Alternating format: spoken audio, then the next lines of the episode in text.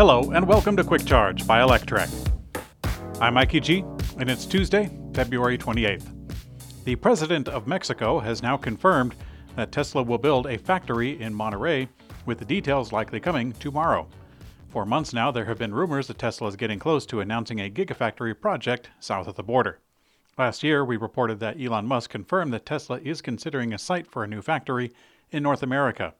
And later, he visited the Mexican state and met with the governor.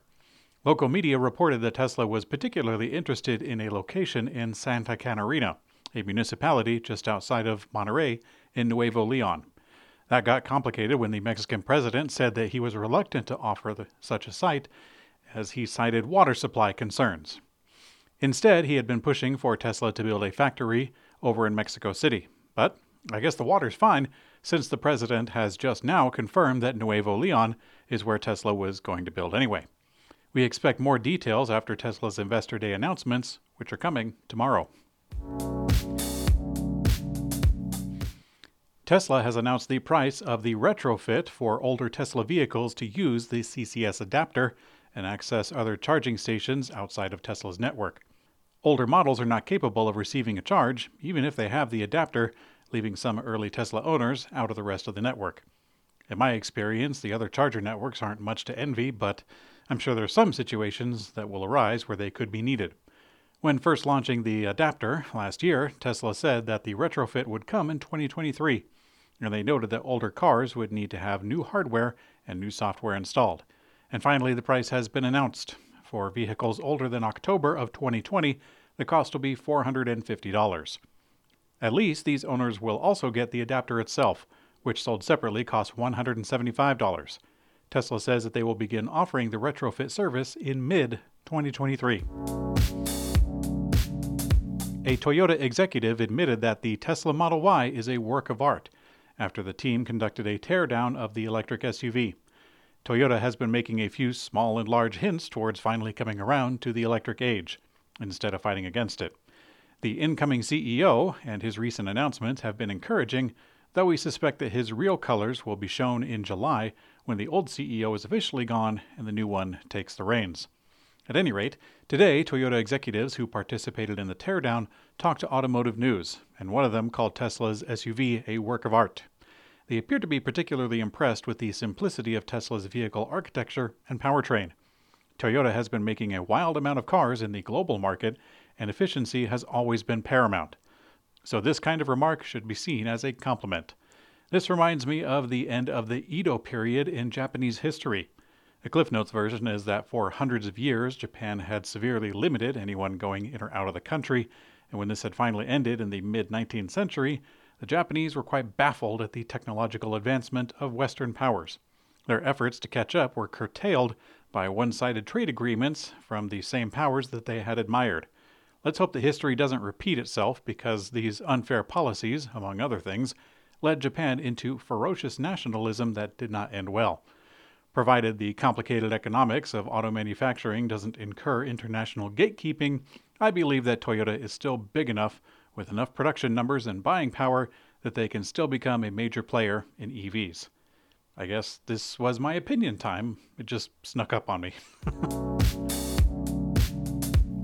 JD Power has released its annual U.S. electric vehicle experience ownership study and it relays that not only an increase in EV customer satisfaction has occurred, but also a shift towards more traditional factors like vehicle quality and styling instead of categories like range.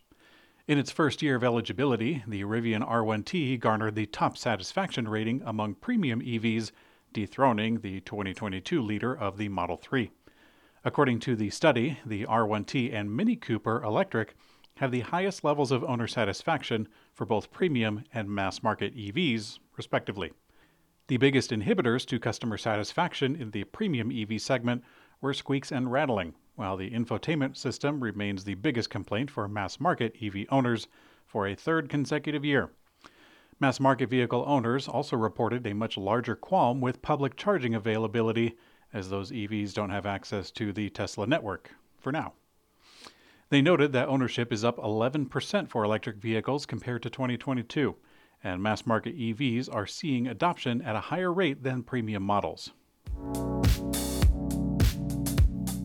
Stellantis revealed its plans to produce new electric drive modules at three USA plants to boost production of its Jeep and Ram EVs. The automaker is investing $155 million to produce these new EDMs, as they call it, which Stellantis says will improve performance and range at a competitive cost. Stellantis currently operates five powertrain plants in Indiana, including three transmission plants, a casting plant, and an engine plant. The company says that with the investment, it will retain 265 jobs across the area, and that comes with some sites getting upgrades. The investment is part of the company's Dare Forward 2030 strategy, which was unveiled last March, to achieve carbon net zero by 2038 and bring 25 all new EVs to the U.S. market. Hyundai is promising a daring glimpse into the future of urban SUVs with their new refreshed version of the Kona Electric. The first Kona model was launched in 2017 as a gas vehicle and at the time they said that it reflected the adventurous and progressive spirit of Hyundai. They launched the Kona Electric a year later with up to 292 miles of range, which is actually really good, especially for the time.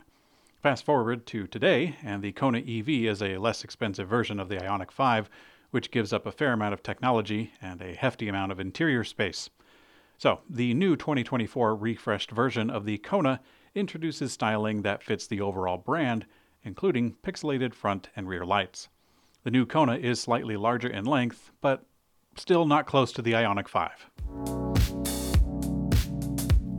Honda and LG Energy Solutions joint venture broke ground on their new $3.5 billion EV battery plant in Fayette County, Ohio. Honda expects a new facility to be completed by the end of 2024, enabling them to start mass producing EV battery modules using advanced pouch lithium ion cells by the end of 2025. Annual production capacity is expected to reach 40 gigawatt hours when the facility is fully operational. Honda recently announced that it was overhauling its business operations, including creating a new electrification business development operation.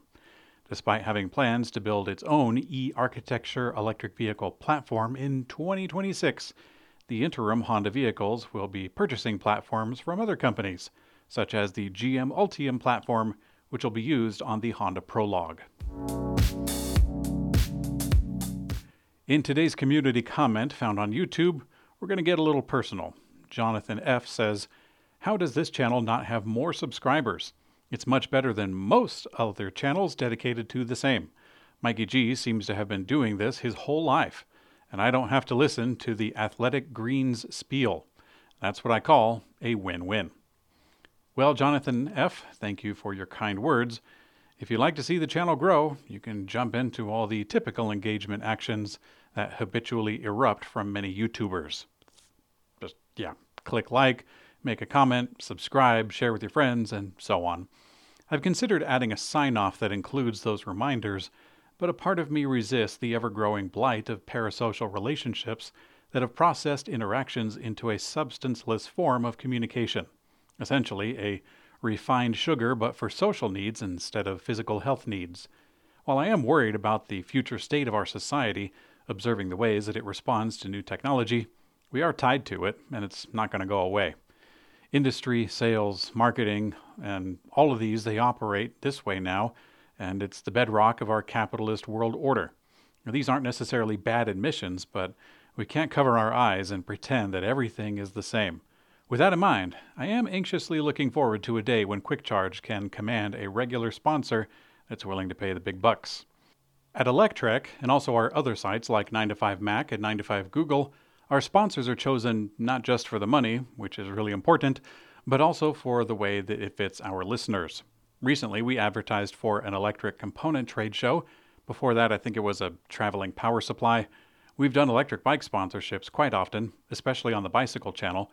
But we have been approached by other companies, like those random loot boxes, NFT or crypto schemes, and even a supposed cure for erectile dysfunction. Largely, our sponsors are in the electric industry, and there's plenty of growth in that sector.